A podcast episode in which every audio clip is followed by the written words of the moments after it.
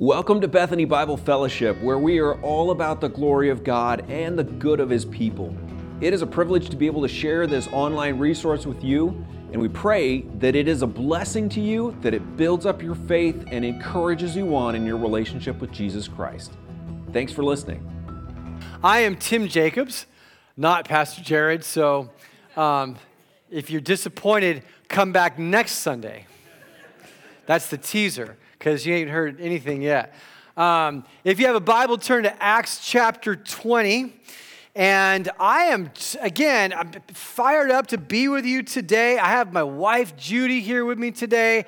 And yes, she deserves a huge applause. Um, it's always fun to be able to travel, for us to be able to travel together. I'm with the Evangelical Free Church of America, for those of you who don't know, and your church is in the process of considering becoming a part of our larger family, so we're working through the, all of that.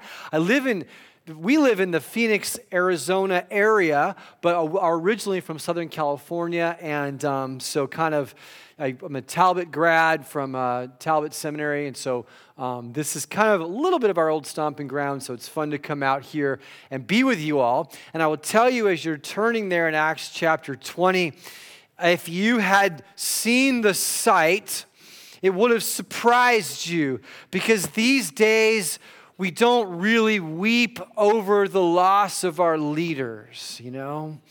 We don't have a very good impression these days of those who are in authority over us. In fact, most of us, as soon as we get the chance, we like to vote most of these people out, right?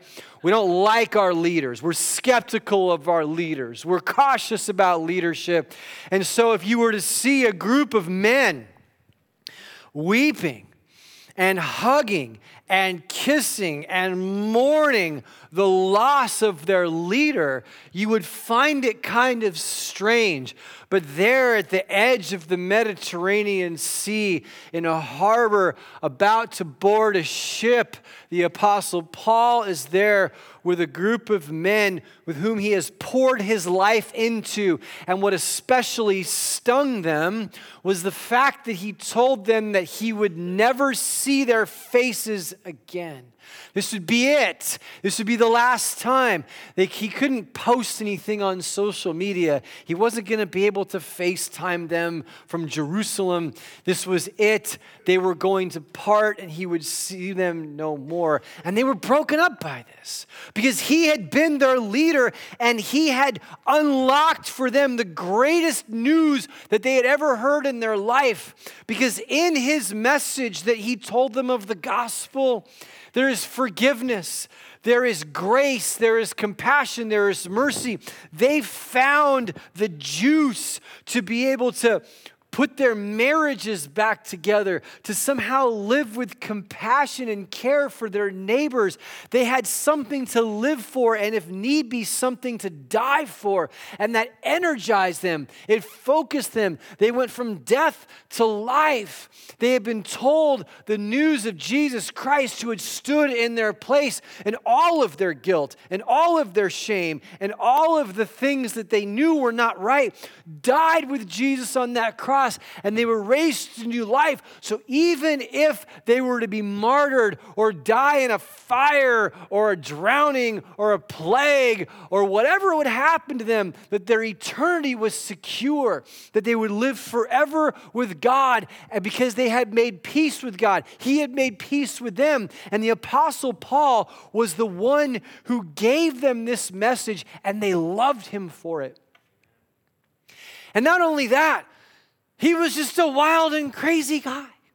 I mean, you know, you know, because you just heard, if you've been around for a few weeks, that, you know, it was in the city of Ephesus, and these are the elders of the Ephesian church that are there with Paul, that the message of Christianity spread so fast and had such a massive change in the community that the people stopped buying the statue of Artemis and that made the people who make the statues of Artemis very mad because now they can't buy, you know, new clothes for the, their kids for school. And, you know, not that they had Christmas back then, but whatever. They can't afford stuff anymore. So they're mad. So they start a riot in the city of Ephesus. And this is all because of Christianity, and 25,000 people go into the arena, and it's this riotous, crazy, wild thing. And Paul is ready to go in and take all 25,000 of them on his own. He's like, let me at him. And they had to hold him back, like, no, you can't go in there. They're going to kill you. He's like, I don't care. He wants to go in there and tell them about Jesus. This guy's unstoppable. You know, when you're around a leader that just breathes life into you, who's genuine, who's real, who's willing to go the distance with you, there's nothing like it. And so, if you can imagine for a minute why they were so upset, this is why they were losing their leader the one that they had been with them all this time. But you know, the vision of the gospel was bigger than the city of Ephesus and the surrounding area of Asia Minor. Paul had other places he had to go. He wasn't done, he had a sense of urgency about him. And so he says this to them in verse 25.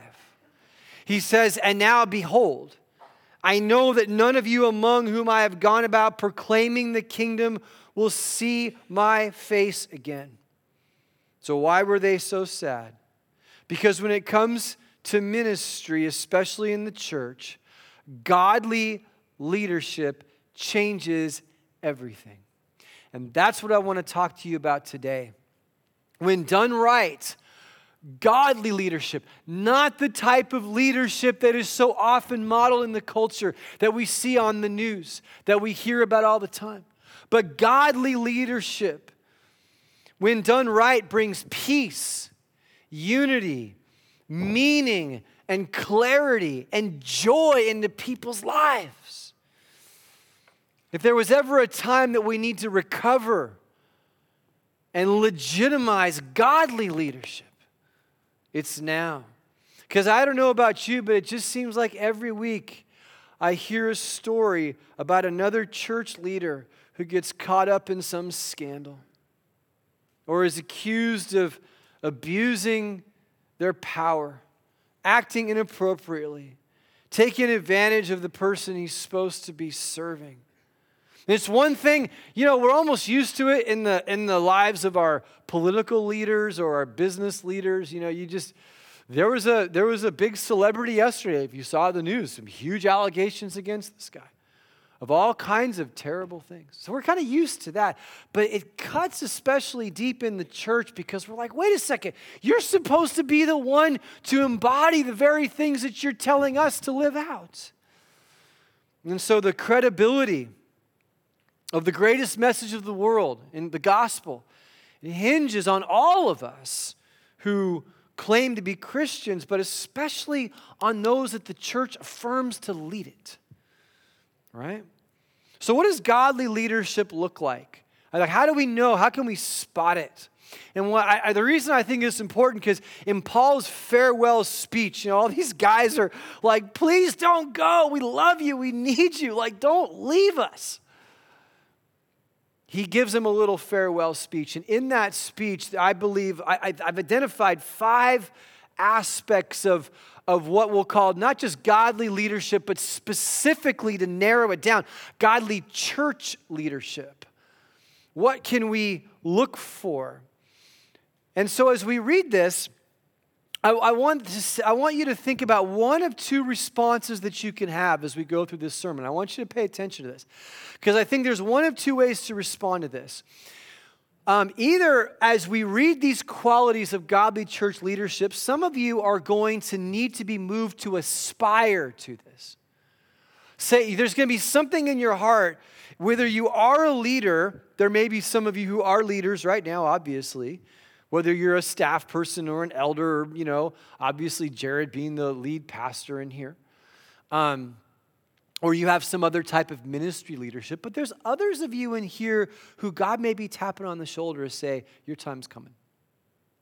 And you grew up here, and you've been on the bench, and you've been waiting in the wings. And so this sermon may be just the thing that to, to say, I need to step up and aspire to these kinds of things if I'm going to be a leader in God's church. But not everybody is necessarily called to be a leader.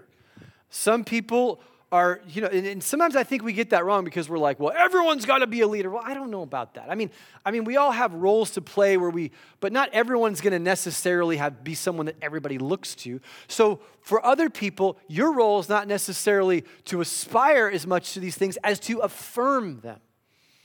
To, to recognize them. And when you see them, to support leaders who act this way, to pray for leaders who act this way, to follow leaders who act this way. So these are the two distinctions I want to make. And, and obviously, I mean, in, all, in the church, we have all different types because we, we could have women's uh, ministry leadership, men's ministry leadership, we have small groups, we have all different kinds of things.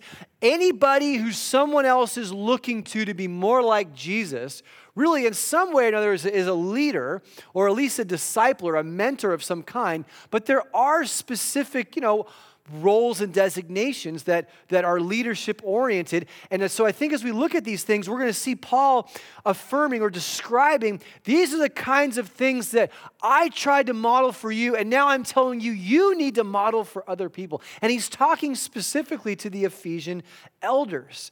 But I think it applies in one of two ways. Again, qualities we should aspire to, and qualities we should affirm. So, what does a godly church leader do? I have five things. First of all, I think a godly church leader courageously preaches the gospel. That's what the first thing that, that, that, that uh, godly church leaders do. Why would I say that? Well, let's, we're going to follow this passage and we're going to see what it says. Let's look at verse 26.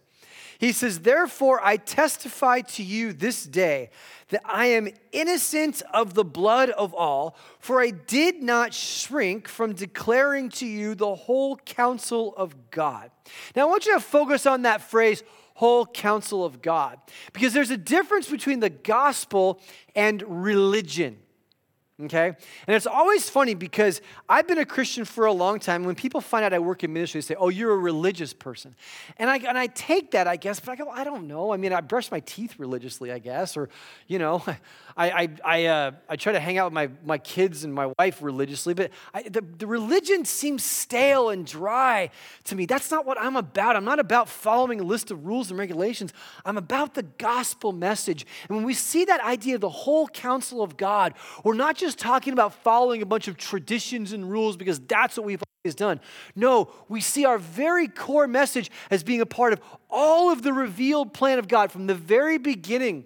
As um, when we look at Genesis chapter, the first three chapters of Genesis, the creation of man, the fall, why are we in the predicament that we're in? The covenant of God to restore, to someday to be with his people, even though his people turn away from him. And all of the history of Israel, and they're going back, and they ran away, and they come back, and they run away, and they come back. But God is faithful, culminating to the Messiah, Jesus, who gives his life for the sins of, of men and women, right? And then here we are, and we have this beautiful future. But this whole counsel of God, and Paul says, Look, I didn't shrink back from giving you all of this, and so I'm innocent of the blood of every man. What does he mean by that?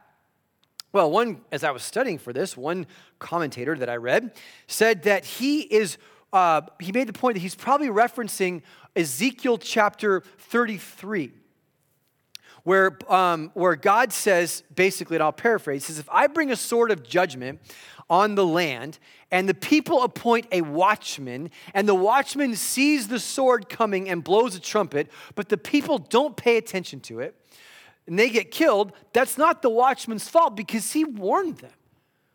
But if they appoint a watchman and I bring a sword, and the watchman doesn't blow the trumpet and doesn't warn the people, and the people get killed, it is on the watchman. It's the watchman's fault. The blood of those people is on that watchman's hands.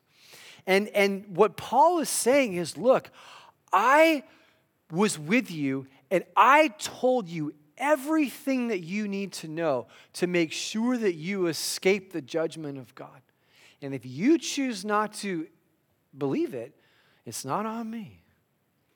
Now, I think about that because what godly Christian leaders are supposed to do is to make sure that the church is able to hear the whole counsel of God.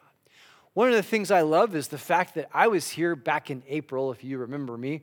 Um, and, and I was really crazy because I'm preaching on Acts chapter 20 today. I think I preached on Acts chapter 11 last time I was here. And I was like, wow, When, when I was asked to preach, I'm like, you guys are going through, you're walking through the revealed word of God each week. And you're going to get the whole picture, the whole story as you are here because I know it's important to your pastor because he stands before God as someone to say, This flock of people, did I give them what they needed to know? And so, a godly Christian leader isn't just going to be about maintaining good order and discipline in the church. It isn't going to be about just keeping things the way. No, it is about the liberating message of the gospel and making sure not only the church, but everybody around knows it. I mean, when Paul showed up to Ephesus, you know, it wasn't just like there was this wonderful church just sitting there, he just needed to attend. There was a mission he was after. And so, godly Christian leaders, first and foremost, courageously proclaim the gospel and take risks doing it. Take risks with, you know, with how we're going to try to do it in a way that the people can understand. And so, I'll never forget, by the way, if you remember the, the comedy duo Penn and Teller, remember those guys? And, and Penn of Penn and Teller, he's a very, very much an avowed atheist. And I remember we showed this video in our church when I was pastoring one time. But he made a video, and it was probably like 10 years ago, where he was talking to other fellow atheists. And he says, You know, you guys that are always giving Christians a hard time about proselytizing, he says, Why do you give them such a hard time? They really believe that we're going to hell. They really believe that we're going to suffer judgment. And he said, you know, if I was if if I was in a car and I was headed for a cliff, and and and some and you were standing there and you saw the cliff and I didn't see the cliff, how much would you have to hate me? Not to tell me, like, slow down, turn around, stop. There's a cliff. You're going to die. Goes, how much you have to hate a person? Not to tell them? And I always thought that was interesting because here's a person who thinks Christianity's nuts, but who has the mental capacity to go, but I can understand why people that really believe that there is a judgment of God, that you will pay for the things that you've done wrong, which is kind of scary, but very comforting to those people who have had wrong done to them. And it hasn't been absolved, it hasn't been corrected. No one, no one knows. Well, God knows. And the wrong things done on this planet that you're upset about, those things will be rectified one way or the other in eternity. You can count on that. People that actually believe that message, why would they not tell the world if you actually believed it? And so, Paul's saying, look, your blood's not on my hands. I gave you the truth. And so, this church needs to always be a church where the, lead, where the leadership is supported by people who say, please, please, please, do everything you can to teach the whole counsel of God. In other words, not just about ethical, nice little ways that we can, because there's a lot of churches just want to teach you how to be a good person. No, no, no, no, no. That's fine. We got to talk about the message that sets people free. We got to be about the thing that's changed the world. As, as said earlier in the book, these men who have turned the world upside down have come here also, right? So that's the first thing. Second thing, and this kind of goes along with it, but the second thing that godly church leadership does uh, is assumes leadership for the flock or I'm sorry, assumes responsibility for the flock. No, leadership, responsibility. Verse 28 Pay careful attention to yourselves and to all the flock in which the Holy Spirit has made you overseers to care for the church of God, which he obtained with his own blood. Now, I love this part. Because here specifically, he's talking to the elders, the overseers. The word elder is the word presbyteros in the original language, where we get presbytery from. It's like overseer, right? And so the command is that leaders are to pay attention to themselves, their own spiritual condition first. And can I tell you something? If, if, if a healthy, godly leader, it never gets old watching your own life.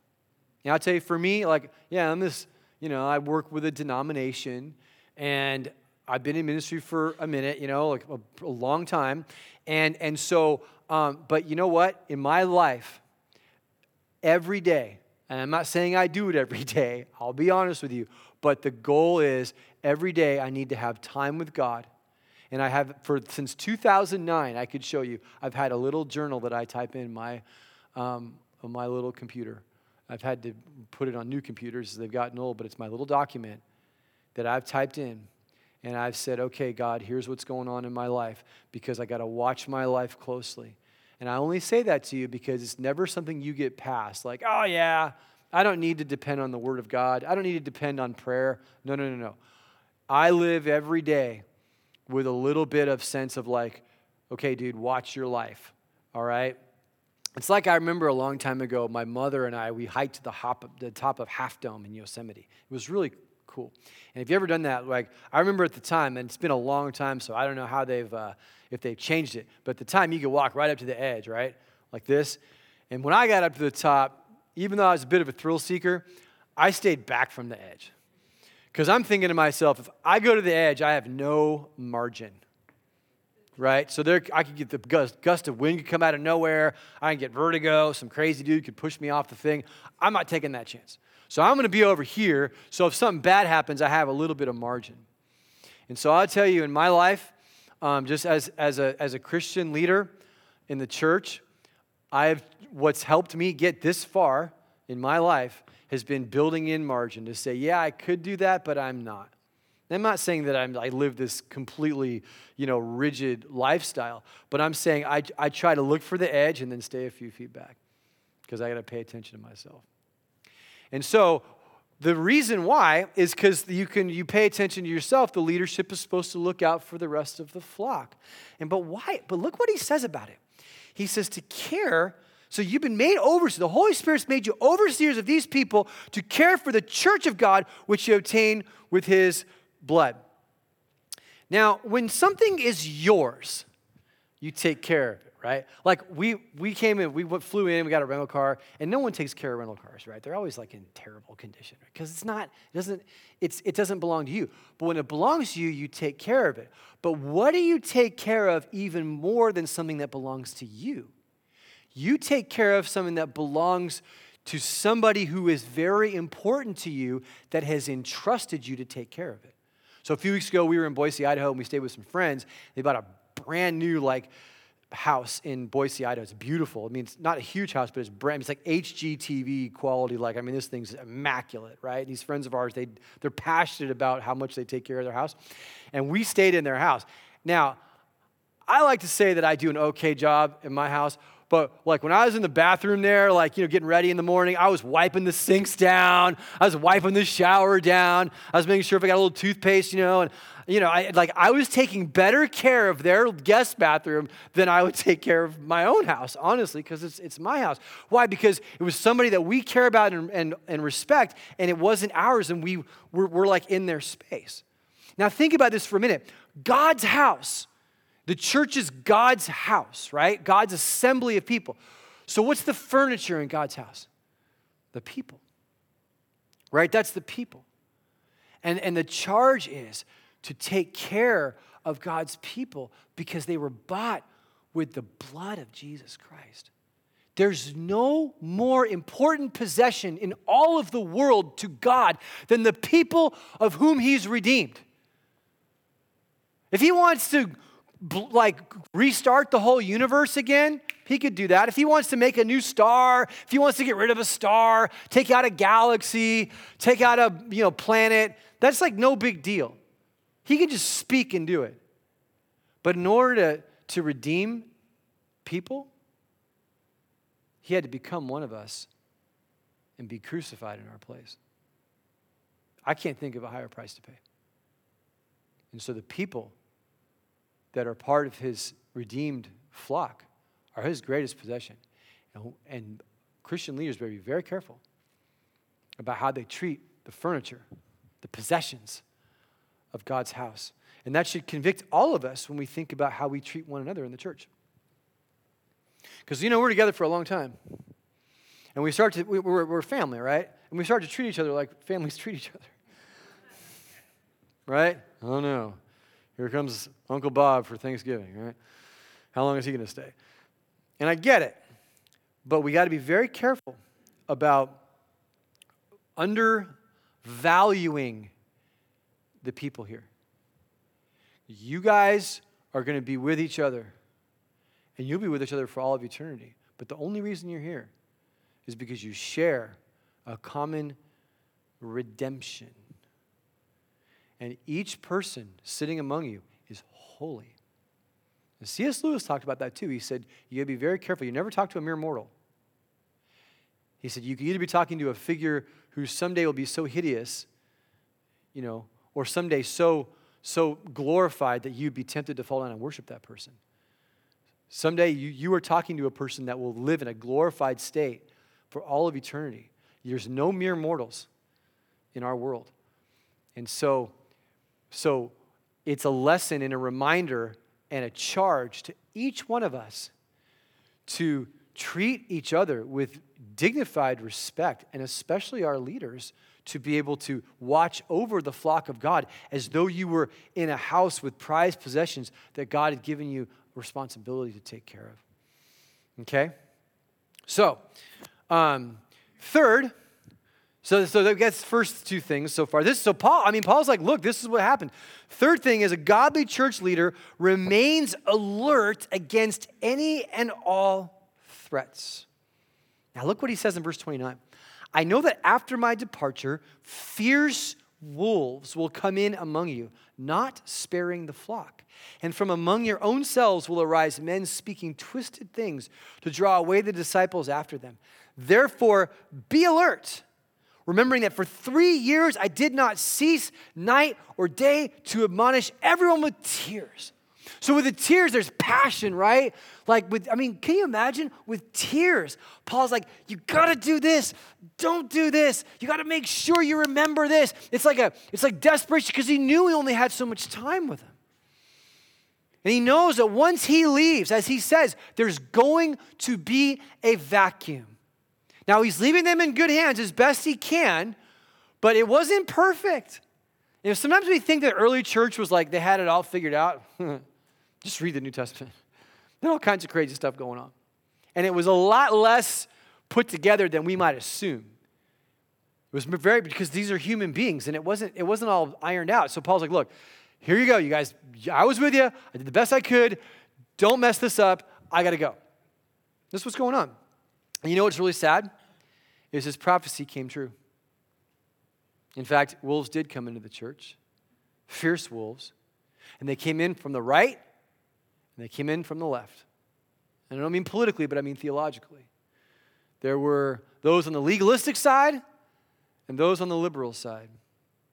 I mentioned this earlier in our little time together before the service, but you know, we, we, these extremes that we have are equally destructive in a lot of ways, and they end up kind of um, pushing each other. This is why you can have some, some strains of Christianity that are, that are very, very uh, legalistic in terms of what they, you know, you have to do this and have to do this, have to do this, but yet the theology can be very liberal at the same time. It's really weird. Because they kind of, they both play the same role in undermining the gospel.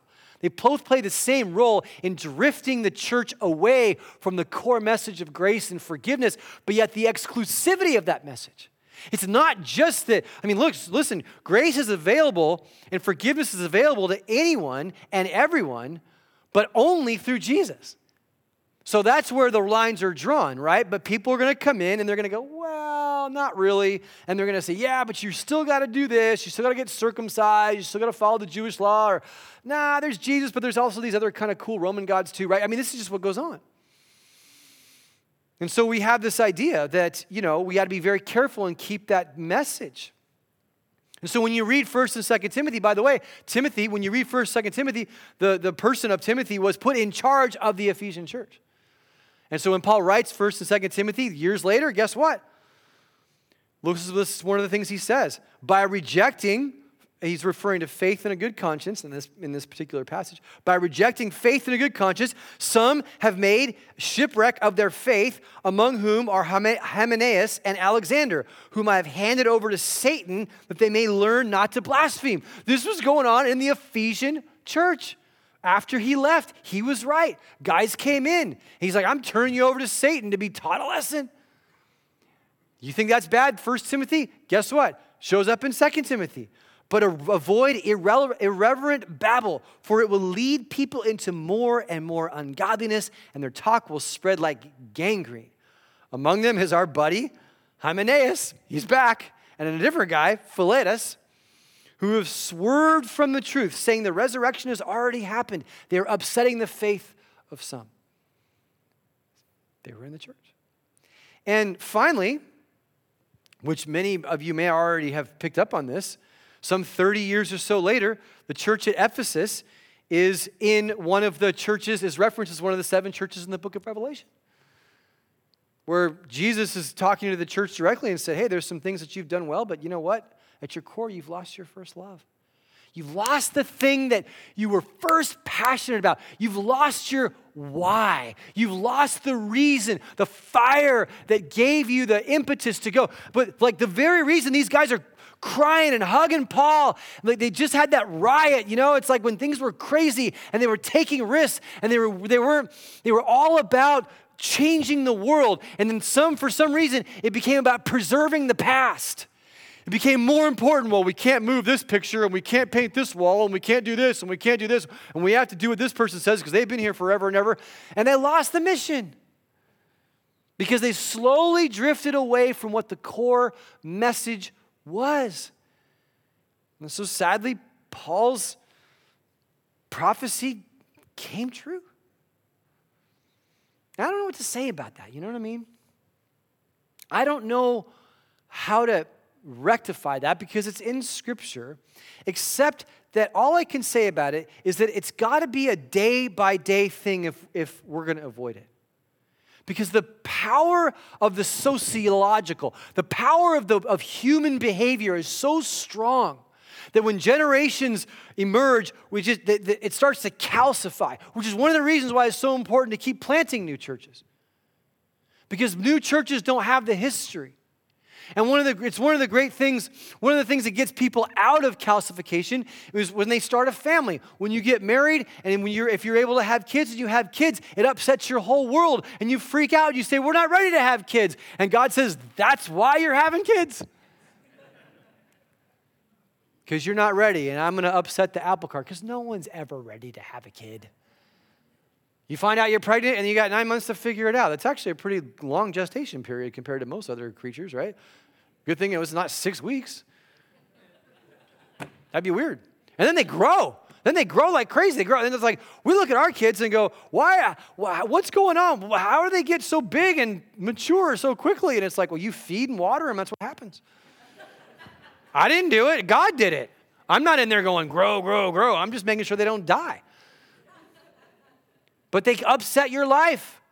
Because God likes it that way. Because we move towards calcification. We move towards basically, it's got to be like this. And don't, don't, uh, don't mess up my way of doing things. Don't sit in my seat. Don't, it's like you, and then we attach Bible verses to it. And we call it godly. It's not. There's a lot of ungodliness going on in the name of Jesus. We're preserving things. No, you preserve the gospel, that's about it. Everything else doesn't matter. Seriously. Where you meet, you meet in this building, does it really matter? No. I'm just saying it. I'm just saying, like, so this is the kind of thing that keeps churches fresh. So when a church decides, for example, to plant a church or do something crazy like that, everybody goes, oh no, what are we gonna do? What are we gonna do? It's like having a baby. Well, we're gonna have a baby. We're just gonna have to get ready for it. And you know what? The church, like, almost, unless they do it really, really badly and wrong, almost always benefits from it, both sides. So, anyway, by the way, um, oh yeah, this is one of the reasons why we want our, our, our, pastors, when we talk about EFCA, because I'm a member of the Evangelical Free Church of America, the district uh, superintendent. One of the things we do is we ordain and license pastors, and it, what it does is it allows there to be a vetting process. So, when, so for example, Jared, who's licensed with EFCA, which means he has been had to go before his peers who have similar levels of education. And he's had to answer questions and be vetted to get a stamp of approval on him. Yes, we affirm him at this, at this level of licensure, which means we trust that he has the ability to teach truth and identify what is not true. That's one of the ways that we care for the church. That's one of the ways that we, that we stay alert. By the way, I should also say that the word alert in the original, I kind of like the original language, like sometimes the little things, you know, because you go, oh, I didn't know that, is uh, the word Gregorio. So if your, if your name is Gregory, good for you. alert. You stay alert. You're, you're watching. Now, you're not, doesn't mean you're a heresy hunter. Doesn't mean you're like, oh, like, you know, there's a, there's a limit to that, right? When you watch all those investigation discovery shows and you think there's like a murderer on every street corner, you know, don't get crazy with it. But there is an idea that we're supposed to just look out for things that, wait a second, that didn't seem right. That doesn't pass the test. And that's one of the reasons why we have godly leaders who are capable and educated and in relationship, peer reviewed, to make sure that things stay on the up and up. Uh, fourth, a godly church leader builds, and this is similar, builds a solid foundation of truth. And so, verse 32, and now I commend you to God and to the word of his grace, which is able to build you up and to give you the inheritance among all those who are sanctified. Now, I really like that. Again, remember what Paul's doing. He's handing them off. He's handing the congregation off to these leaders, and he's even handing off the leaders to God and the gospel, and who, who's going to build them up, right? The message is going to build them up over time. Now, that word build up, again, because I, I like the original language, is the word oikos, which is not just a Greek yogurt that you can find at the store, because I see that a lot, but is also the word for house. So he's building up like a house. So the idea, you know, Jesus even said, build your house on the rock. There's a foundation there of stability over time. So you have this inheritance. Now, I, I do think that's important. So it's like when you see a person who's healthy, like they look, they look healthy. And when they, you see a person that looks healthy, you go, this person probably just didn't get healthy like yesterday. Or they probably didn't get healthy because they eat bad six days out of the week and have one good day of eating healthy. They might have a few cheat meals, but it looks like this person overall in their life has a long history of making right choices and eating things that are healthy for their body. So they just kind of look like, you know, they look healthy. And so it's a similar thing when it comes to Christianity. I really believe this. I think it's important for us to understand. Because over time, as you come here, just like you don't, like a healthy person doesn't remember every last meal they ate, but all those little meals start to make a difference in the long haul. You're not going to remember every sermon that you hear. But, but the diet of the weekly engagement with the Word of God will have a long term effect on your spirituality because it's going to affect the decisions that you make. It's going to affect the relationships that you have. It's going to affect your, uh, your emotional state, the way that you face challenges and difficulties. And you're going to look different than if you had not done it. And, and, and, this isn't one of these like, make sure you go to church every Sunday kind of thing, because I know there's people watching online too, and, that's, and I think that's, that's fine. But let's be very, again, cautious about these kinds of things. So when I was pastoring, um, we would have people, and they would say, you know, I'd see them in the store or whatever, and they'd say, oh yeah, hey, you know me, I go to Compass. I'm like, this is our church called Compass Church. I go, huh, I go, okay. But I'm like, in my mind, I'm going, they're like, yeah, I've been there like for like five years. I'm going, now, it wasn't like our church, I knew every last person that went to our church because we had multiple services and stuff like that. But I'm like, I've never seen this person in my life. You know? And then I started thinking of them kind of like the Dos Equis Christians. You remember the beer commercial, Dos Equis? There was that guy, and he would say, I don't always drink beer, but when I do, I drink Dos Equis. And, and, and so you could have like Dos Equis kind of Christians, right? At Bethany. See, I don't always go to church, but when I do, I go to Bethany. You'll have the Dos Equis Christians out there. I don't, but when I do, I'm right there. Wait a second. And then they're surprised when they don't look as healthy as they could or as they should over time. And it's not because they're terrible people. It's just you haven't had the diet that's fed you over the long haul. And so, so the, the leader's responsibility is to make sure that you're getting this over time so you'll be built up. And what's, uh, what's important, he talks about this inheritance. Now, I want you to know I'm a once saved, always saved guy. I believe that the caterpillar turns into the butterfly and the butterfly can't turn back into the caterpillar. I believe when the Holy Spirit comes into your life, that's it like you are like you are changed or whatever. But I have to I have to I got to juggle that with the tension where Peter says, make your calling and election sure.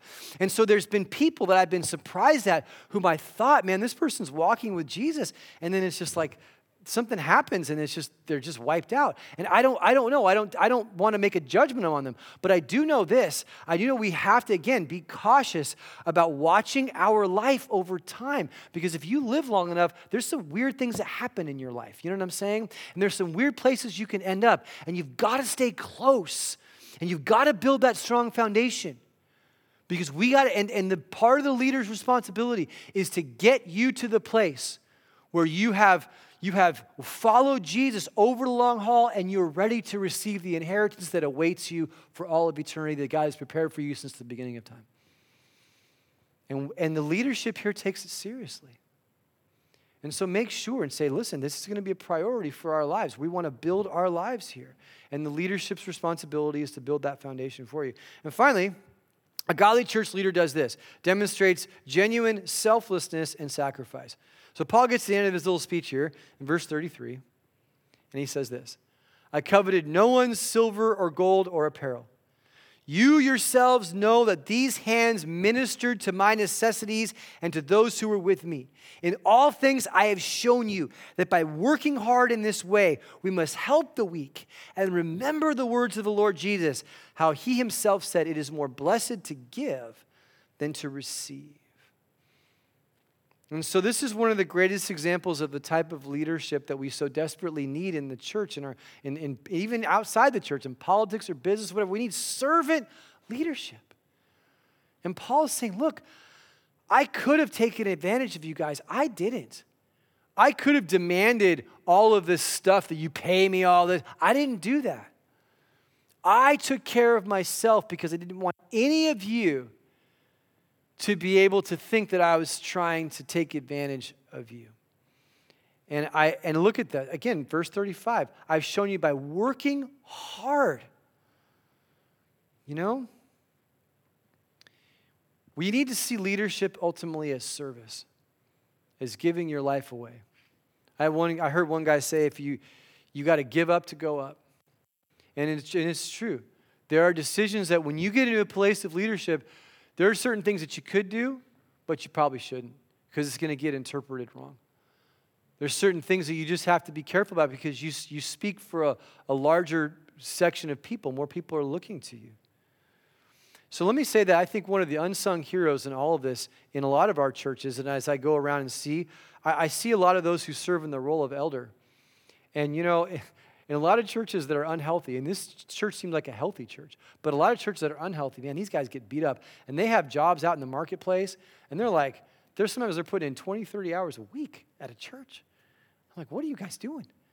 And they're getting beat up by the congregation members. And they're like, they, they and, and, and yet for some reason, they just keep to kind of persevere. And they're servant leaders. And I only say that to you because, you know, and look at Pastor Jared, right? And you look at the leadership here. For every story that you read about on social media or you hear about in the news or whatever of some religious leader, a pastor, some church leader that falls into temptation or that says something heretical or that does something against the gospel, you go, there we go again. I'm, I'm telling you, there's 50 or 100 that are getting up every day and are doing it right. They're getting up every day and they're surrendering themselves to the call of the gospel and they're giving themselves up for the people that God has entrusted to their care. We need to support those people because it's not easy. And, and, believe me, I'm not one of these guys that thinks being a pastor is the hardest job in the world. I think, I think every job has parts of it that are really hard. So I'm not like, well, you got to understand, being a pastor is harder than being a CEO or being a school teacher. No, no, I'm not going to. It's not about that. It's that one of the difficult aspects of being a spiritual leader is that you get spiritual attack and you get criticized all the time and you're expected to be at a level that sometimes is unattainable. And then you get compared to, you get thrown into the same group with all these other people that have been hypocrites. Well, you probably just say this, but in real life, you're probably doing this over here. No, you know what? I know dozens and dozens and dozens and dozens of men and, and, their, and women who are involved in all facets of, of serving and leading in churches, who's, who's, who are not perfect individuals. But you know what? I'm proud to know them and, I'm, and, I'm, and I would hold their life up against anybody They're walking the walk, they're walking their talk, they're loving Jesus. And you know what they need? They need support. And when, and, when, and when there's a leader you see who's living out these five things, they need the benefit of the doubt. Because it's really cool right now and very easy to be cynical about leadership and to take shots from the sidelines, to be the Monday morning quarterback, to yell stuff from the stands about how the players in the field are doing it. And that's not very godly either. But it's so easy, and it's kind of like in vogue right now.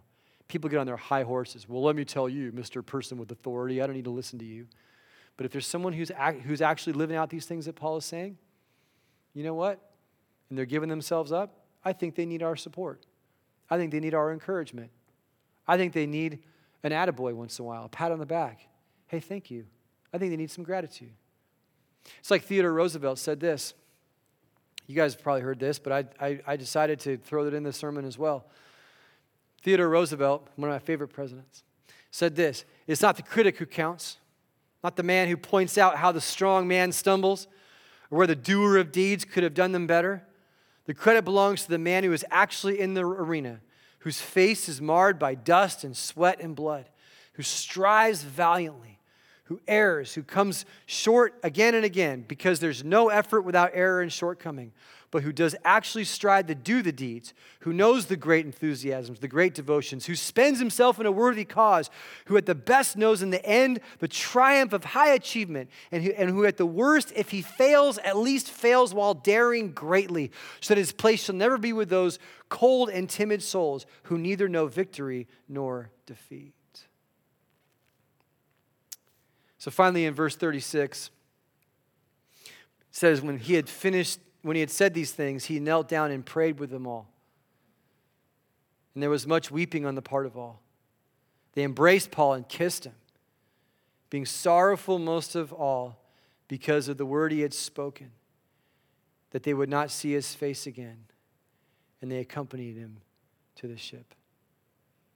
They were losing a leader they loved. And there was no compulsion, there was no manipulation. It was genuine love and genuine loss.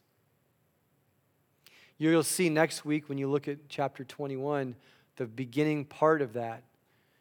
It will say, when, he had, when we parted from them, and that word part in other translations is when we were torn away from them.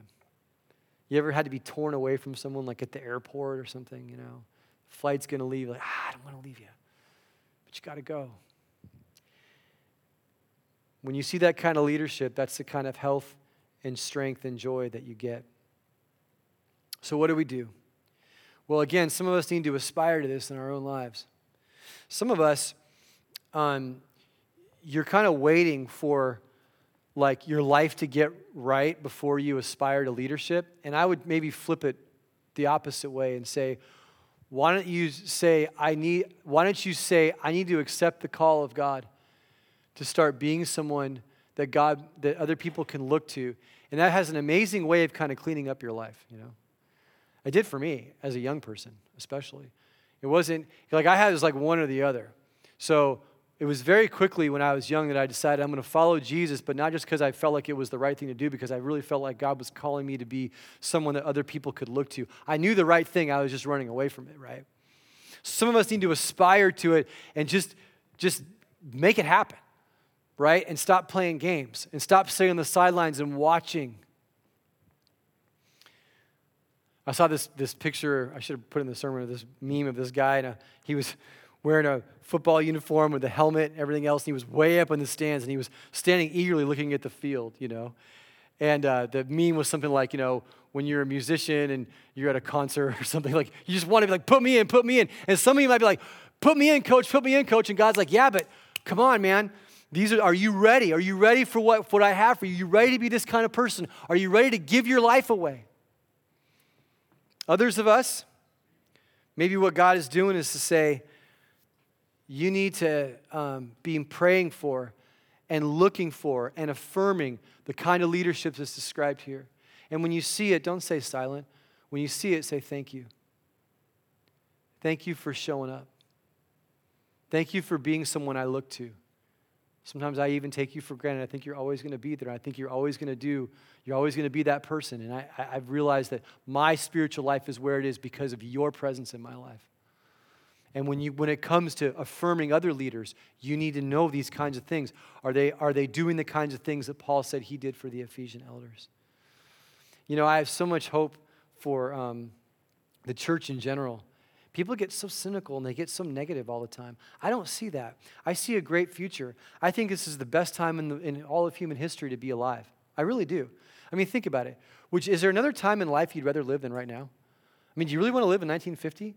There's no, there's no DoorDash, you know? There's no, there's no uh, internet. There's no, life expectancy is much shorter. Um, I'm not quite sure that's a, you know, there's the Soviet Union and nuclear, but we always long for the past to go, oh, today is so terrible. I don't know. It's got its challenges, but it's also got some great opportunities. And is there any, any other place in the world you'd rather live than right here? In this beautiful place that you live? Yeah, it's got problems. But seriously, why do you think so many people are trying to get in here? It's a good place. So rather than sitting here wringing our hands and going, oh no, oh no, let's say, you know what? There's opportunities ahead. This could be the greatest time of all in our lives right now. Let's ready ourselves for this. Let's prepare. And, and if you're a leader, grab the reins and let's go. And if, if you're someone that's like, I'm a follower, but I'm going to be a really good affirmer, then, then affirm and let's go and let's, let's, let's, let's let our leaders take risks a little bit. Let's let our leader, leaders try stuff. Let's let our leaders do the thing that God's called them to do and not hold them back and not make them feel guilty about stuff, you know? But let's, let's release them and say, Yes, you're, you're going for it. You're staying on mission. I'm with you. I got your back. You can count on me. I'm getting fired up. It's time to wrap it up. These lunches will not eat themselves, right? We have to go out and eat at some point.